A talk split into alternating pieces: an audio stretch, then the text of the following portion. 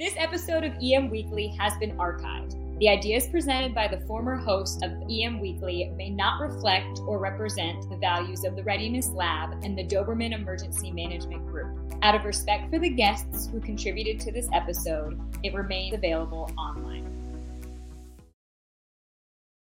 EM Weekly starting right now, bringing emergency managers from around the world together to learn, share, and collaborate.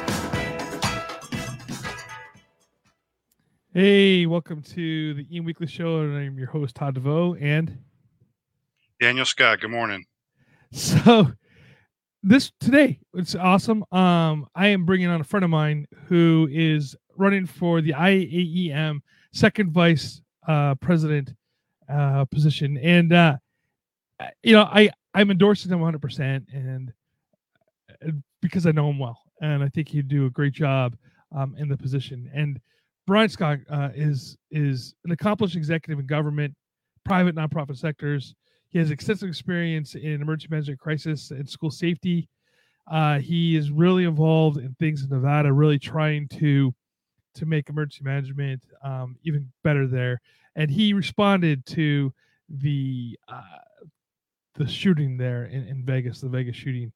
Um, how many years ago? A couple years ago now, and and he's done so much work with that, working with the victims as well. So uh, he was the uh, 2015 finalist for the Governor's Point of Light Award, and he was a 2018 IAEM uh, National Emergency Manager Volunteer of the Year, and he's done a lot of volunteer work as well. And I, I think it's it's awesome. So Brian, welcome to EM Weekly. Thanks a lot. Good to see you, Todd and uh, Daniel. Good to see you both. Good morning, Brian. So Brian, why are you running?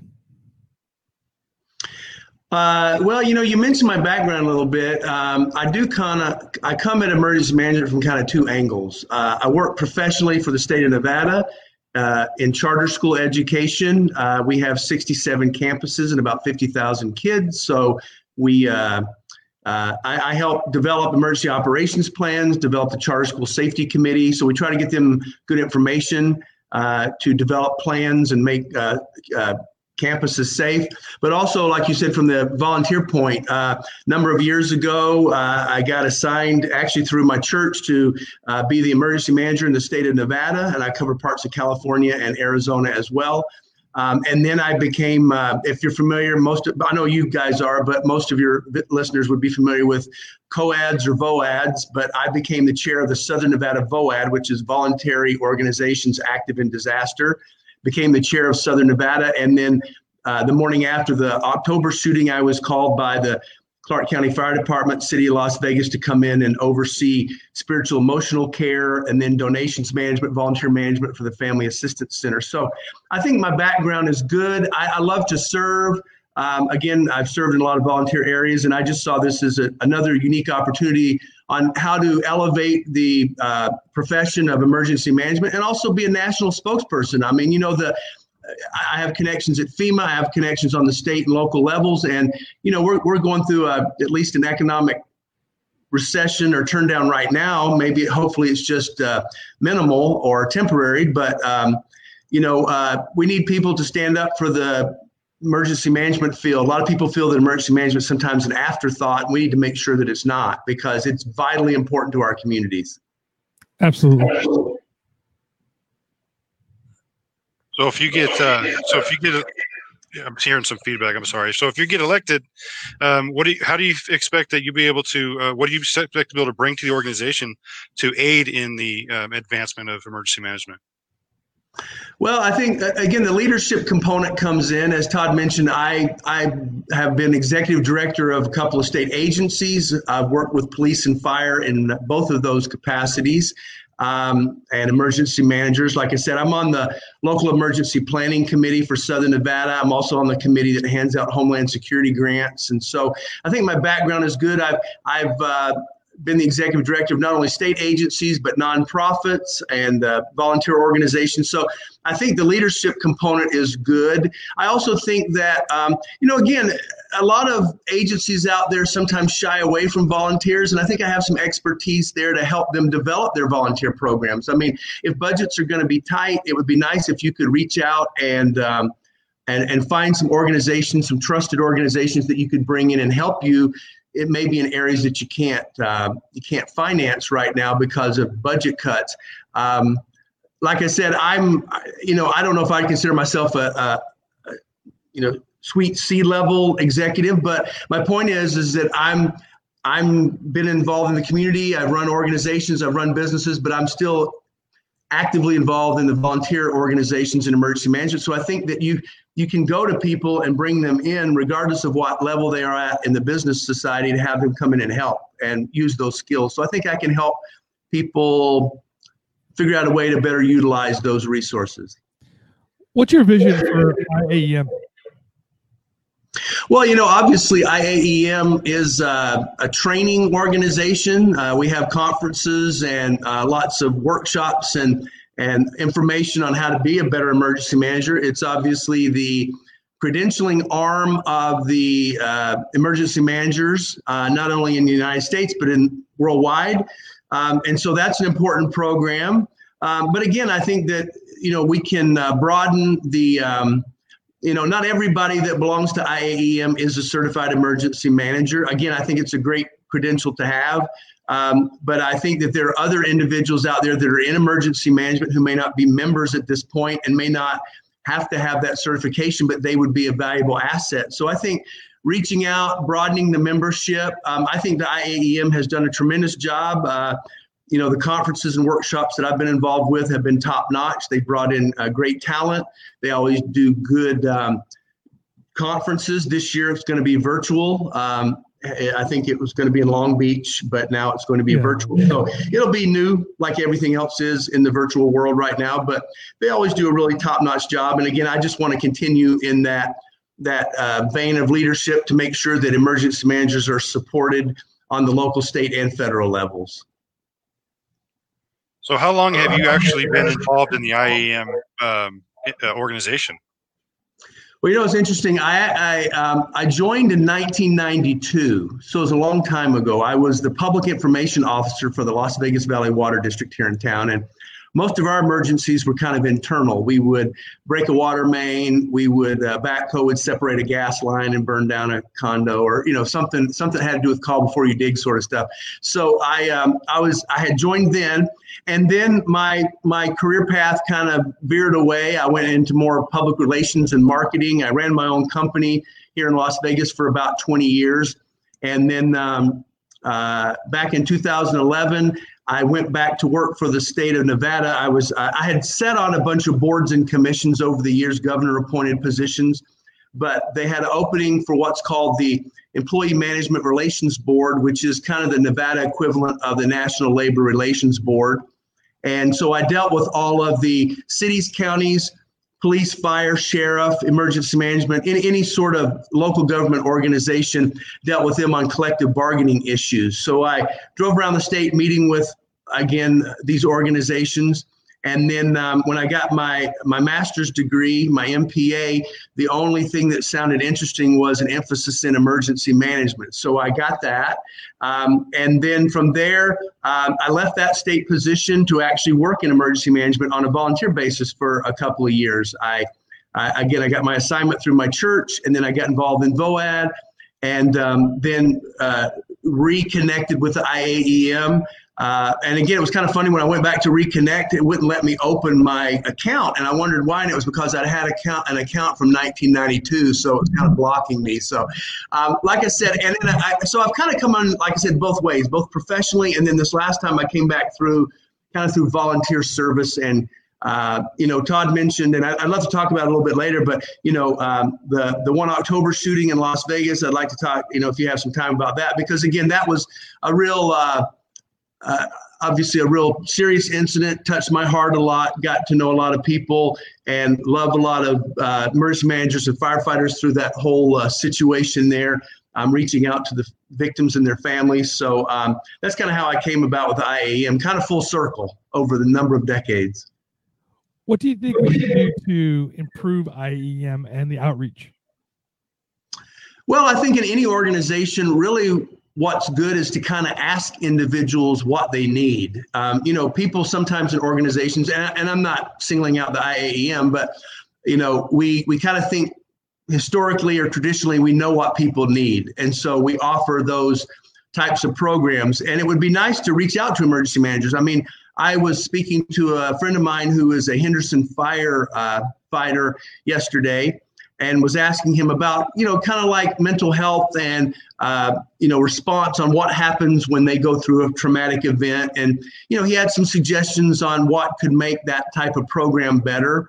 So I think reaching out to those who have the boots on the ground, who maybe need, you know, some, uh, some suggestions on how to be a better emergency manager, how to do planning better. I mean, those there are lots of resources through FEMA and other groups, but I think the IAEM again does a wonderful job on the credentialing. I think they do a good job of training, but I think if we you know reach out to those with boots on the ground and say what is it that you really need because you know as you know we all went to the executive academy together at fema uh, people have lots of opinions about government agencies, nonprofit organizations, and it'd be nice to see what uh, what strength they have. So a lot of that, what you just said, um, comes back to um, uh, mentoring and having a good mentoring uh, uh, system in place. And, and, and Todd and I have had this conversation before. How can we, um, as as emergency management professionals, uh, aid AEM to increase mentoring programs because I know right now, and me and you have had this conversation, Brian. Uh, um, there's a disconnect there between those who uh, are really experienced emergency managers and those who come out of the field of maybe being educated and want to be an emergency manager, and the difference that are there. So, how do we bridge that gap with IAM to increase the mentoring that takes place between those who are really experienced and those who are educated? Um, you know, again, I think I think a big component of that is communications. Um, uh, you know, again, until until an emergency manager is kind of thrown into a, a, a, big emergency, they they get a lot of book knowledge and they they have some planning experience. But when you're kind of thrust into a, a, a big disaster, you you learn a lot. Um, I think, like I said, what you and Todd do and what we did at the Executive Academy, uh, you know, getting together, having discussions, offering to mentor people. I mean, you know, part of my campaign has been look, connect with me on LinkedIn. And here's my phone number, and here's my email address. Let's talk. So, you know, keeping that conversation going. Um, you know, obviously in your local organizations your local communities reach out to those like you said who may not have as much experience and again i know daniel you and todd are are, are mentors uh, to a lot of individuals um, but like I said, you're absolutely right. We've got to bring up a new generation of emergency managers who have that experience and know that there are people that they can call, like myself and you and Todd, and and have their questions answered and uh, be willing to uh, make a call on their behalf or find some training for them. So uh, again, the mentoring process is extremely important and. Um, you know, maybe there's something we could do on a national level. I always like it when when I go to, um, you know, national conventions. And I think there ought to be a little bit more networking there. I, I think I saw something where they were going to try some new things on the virtual. And I, and I think that's very important. I love to network. Uh, I love when people connect with me on LinkedIn. I love when they ask questions. I like to share documents just for reference. Like we've, I, I sat on some school reopening committees and some health district committees. I've been sharing those documents. So I'd love to have those conversations. So you're absolutely right. Mentoring is extremely important and you have a, a, pretty you know vast background you know as far as like what the what you've done as and um, what would you consider yourself now? I mean you it sounds like you have a, a, good background of both a practitioner and both administrator. What would you consider yourself now when it comes to being an emergency management professional? More on the practitioner side or more towards the administrative side? Uh, well you know as i mentioned and you brought up i wear a, a bunch of different hats. Um, as far as the administrator side, as deputy director of the state agency overseeing these charter schools, um, you know, we, there's a certain amount of administration that goes on there. But these schools, at least in Nevada, annually have to submit an emergency operations plan. We have drill requirements for drills in schools. And so we wanted to make sure that they had great information. So we put together a charter school safety committee. Uh, where we bring about, we normally get 60 or 70 people to attend, or virtually we've done them now and we, we bring in people that have uh, you know people in local community that deal with mental health that deal with we have a safe voice program in schools. We bring in some harbor which are basically some wraparound programs for some of our students. Um, and so uh, I can I kind of consider myself a little bit of both. I've got obviously the administrative background, but especially on the volunteer area where I sit on the the local uh, multi-agency coordination center, the local emergency planning committee. I get together with all of the uh, the, the local fire emergency management agencies throughout southern Nevada. Um, I sat down at the uh, the MAC during the um, New Year's Eve, which was interesting because I usually go to bed now about eight o'clock on New Year's Eve, but uh, went down there and stayed up till about two o'clock this last New Year's Eve. Um, and then, uh, you know, got called in, uh, like I said, after the one October shooting to come in and, and, uh, you know, those are 18 to 20 hour days. Um, so again, a little bit of both, you know, uh, practical experience as well as administration. And I think that's kind of a bonus that you get with me is that I'm not just talking from a textbook and I'm not just talking from experience. I kind of have a, a blend of both. There's a question from the um, comment section here, and it's basically uh, about EM directors uh, throughout internationally speaking. And the question was, how do you see your ability to move to, to ability to forward the efforts? I see what you're saying. So, in the idea of international, how do we how do we see the ability to to move the IEM internationally as well? Um, well, you know, you probably remember from our executive academy, we had uh, individual Andrew Friend who had done emergency management in uh, uh, uh the Middle East. Was was extremely exciting to hear what he had to say when he gave his presentations. Um, and again, I think when we go over there, you know, if we're ever called upon to go over temporarily to a different country, just be a good ambassador. I mean, I think it's like spreading the good word of anything. You know, here we are, we have a great organization, but I think uh, and again, the mentoring process. You know, I have people that connect with me from the UK and different countries uh, in emergency management with the military. So again, I think us being good representatives when we go to other countries, helping them out. Um, but again, the uh, the it, it's the International Association of Emergency Managers, and so again, I think uh, broadening our scope and helping people in other countries. And again, there's lots of devastating emergencies and disasters that happen in other countries. And I think as we go over there, again, just continuing to build those relationships, uh, I think is a good way to start. Absolutely. Well, hey, we're going to take a quick break here. And when we come back, let's talk a little bit about your response uh, to the October shooting in Vegas.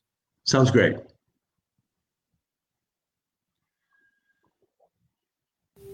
Seconds count during an emergency.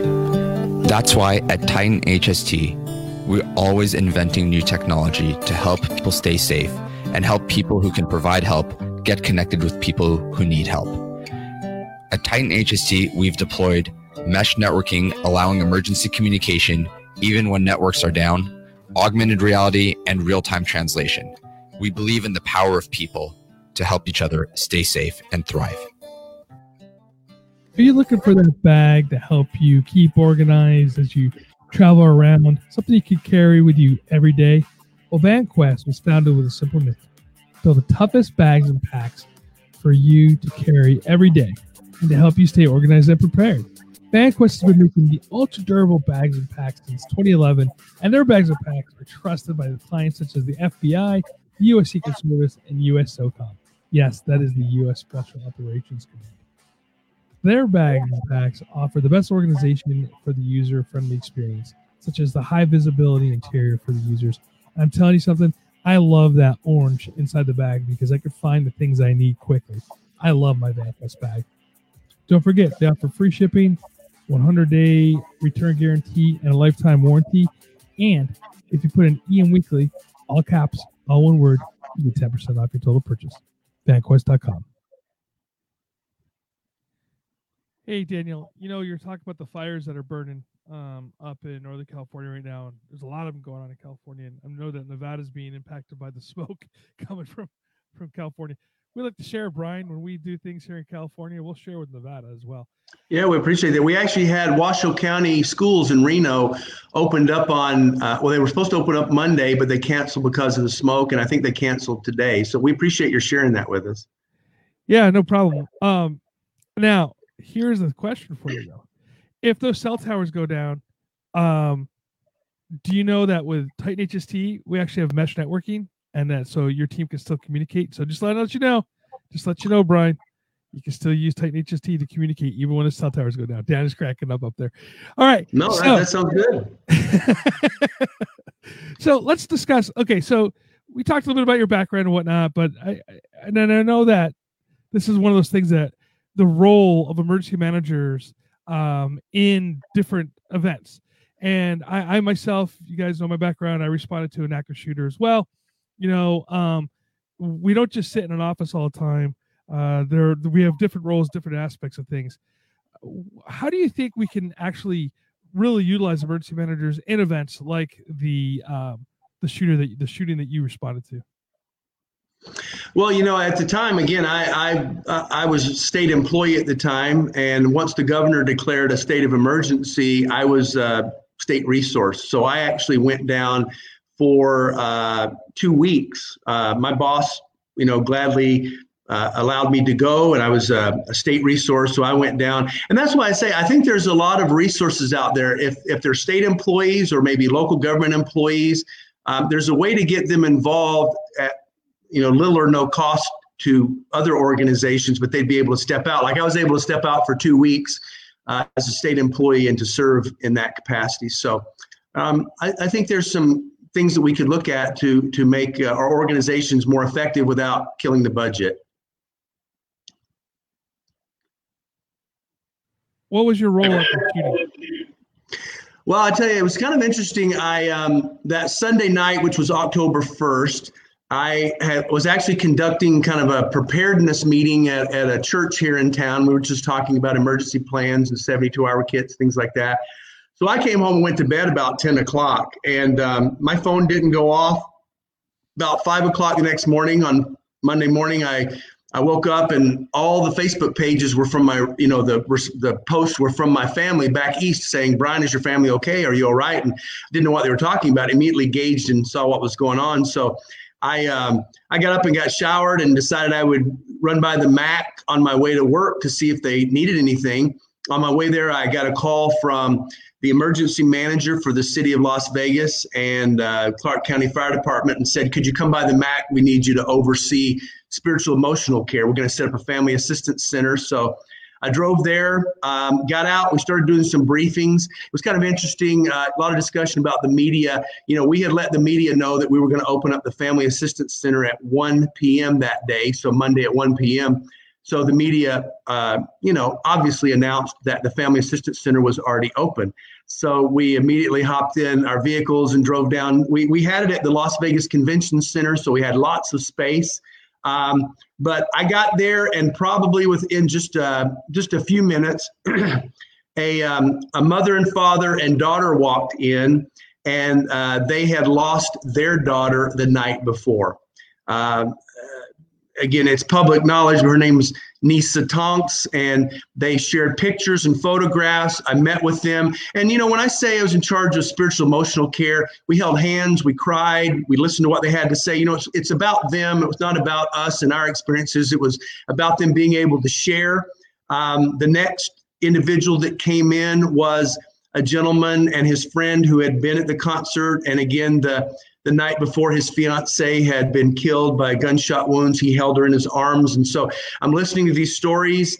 Um, as we sat at the Family Assistance Center, we brought in uh, airlines, hotels, Uber, Lyft, taxi. Uh, we, we eventually brought in the DMV because when they fled the concert scene, they obviously dropped their purses, their, their hats, everything. And so we were there to help them get whatever services they need. Um, I brought in uh, faith based groups from all over the valley, and we even had some coming. We had a Jewish rabbi that brought an RV in from California. We had individuals nationwide wanting to come help. So uh, I, I, set up that program. Uh, I had a, a, city councilman call me and say, Hey, Brian, I've got three Catholic priests in my office. I don't know what to do with them. And I said, Well, send them over. So they came in and we sat with them. And like I said, we basically, as the families came in, we were working with the coroner's office the first uh, three or four days and the families to get their loved ones identified.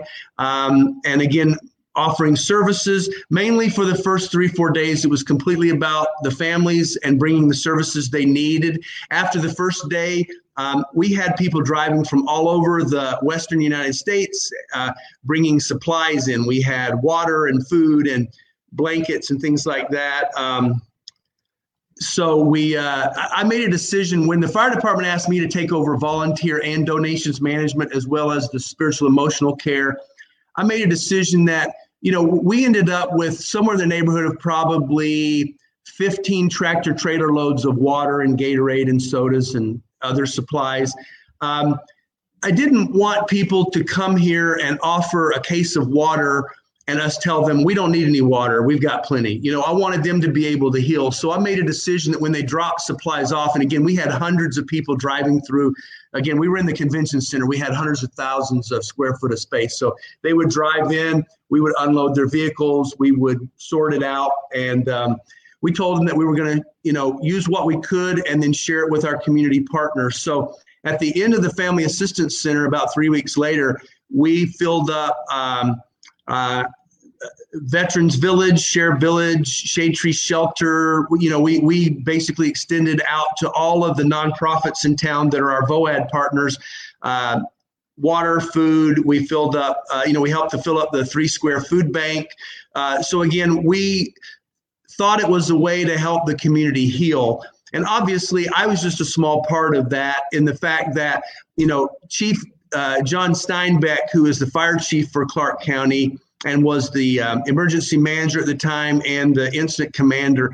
You know, his team is amazing. The city of North Las Vegas, Henderson, Clark County, Boulder City, Mesquite, all the municipalities came in from the various agencies, social service agencies came in, and we really worked well together. Um, uh, both the government agencies and nonprofits on serving individuals and getting them what they need. I still have contact with uh, family members of those who were injured during the shooting. Um, you know, contact them once in a while, make sure, you know, that um, that you know again no one ever gets over an event like that but to make sure that they're uh, progressing um, some of them have healed and obviously some of them have passed away but you know those are kind of the ties that bind and really uh, you know i kind of an interesting story uh, maybe like a year later I saw one of the firefighters that I had worked very closely with at the Family Assistance Center, a big hulking guy, and I saw him at the local grocery store. I was running in from work to get something to eat, and I saw him, and you know, you normally reach your hand out for a handshake, and he just grabbed me and gave me a big hug because those are the kind of incidents that really bring you together. And the community was so wonderful. The whole the whole world, the whole United States. Again, we just got so much assistance. But um, I was just basically there to organize and bring people in. And, and I, I did serve as a bishop in my church for five years. So I have experience in counseling and stress management issues, things like that. So I was able to to to do that but and, and that was the most you know the other stuff is more administrative like you were talking about daniel earlier but you know to really sit down with these families and and let them share their thoughts about their loved ones um, you know, there's nothing quite like that, and it certainly has, you know, changed my mind when it comes to, uh, uh, you know, incidents. That family assistance center that continued on for quite a while, right? Well, we were at the original family assistance center at the convention uh, center for three weeks. And then we we went out. The, the county went out and found a place. We were checking with realtors, and we found a location uh, the county came together. We got um, you know furniture. Uh, they got it painted. Um, we had some volunteers that went over and set up the. I think they bought some of the furniture at IKEA, so it had to be assembled, and so we got some volunteers to go over. But yes, that you know and. That's kind of the sad thing I would bring up is that the Family Assistance Center has done a wonderful job. They reached out to those, but I had two individuals who were at the shooting, two friends of mine locally here, and they both just kind of refused to register for benefits. You know, that's for somebody else. I don't need that. And I begged them and begged them and begged them up till the day of um, of the uh, uh, the the deadline. And um, one of them seems to be fine, and the other one, unfortunately, um, was involved in a. Uh, I don't really know how to put this, but as I begged him to get counseling and help, he just didn't do it. And um, in April, um, the police were called to his home for a domestic disturbance, and he was drunk and pulled a weapon and uh, lost his life. And uh, my point is, I just begged and begged this individual to register for benefits. You may need him in the future. So, you know, uh, the mental health uh, component of any emergency is, you know, obviously the victims and their families, but, you know, I was a second tier responder. yeah first tier responders. And so there needs to be debriefing, there needs to be discussion. People need to talk out these things. And, uh, you know, self care is important. Uh, I know that most people in law enforcement, fire, emergency management, we're tough people. We don't need that sort of thing, but we really do. And I think we're getting better in the emergency management world about saying, um, uh, you know, do you need any help? Are you doing okay? Can we talk? So I think we're good about, we're getting better about that. Hey, Brian, so how uh, can we find you and, and get a hold of you and, and if they want to learn more about your running for IAEM second vice president? Well, certainly connect with me on LinkedIn. That's a real easy way. Uh, my my email address is jbrianscroggins at gmail.com. That's fairly easily easy to. Uh, but like I said, love to connect with you. Love to learn more about what everyone else is going through and share my experiences. And that's kind of how we grow. Outstanding. Hey, everybody. I want to thank everybody for being here on the show today. Brian, thank you for your time. Thank you for the wonderful story you told about your response to um, the shooting very emotional and and uh, uh, thank you for your services as well on, on that. That's that was some great work there. What you did for the community, Daniel. Always thank you for your time, Brian, producer Brian. Thank you for your time as well. And hey, listen, everybody. Next Thursday on the 27th, um, Sitch Radio and EM Weekly is having a webinar on how to reopen uh, after this COVID. And Brian, you're eligible. Brian Scroggins, not Brian from Sitch Radio to win a free iPad just for signing up. Put your name inside there. Daniel, sorry you're not eligible for, for that. But uh, everybody, will see you next week here on EM Weekly. Remember, Look at first of all, follow us on Facebook, follow us on YouTube, go to your favorite podcast player, download us over there, and everybody during this heat that's happening across the country and everything else, stay safe and stay hydrated.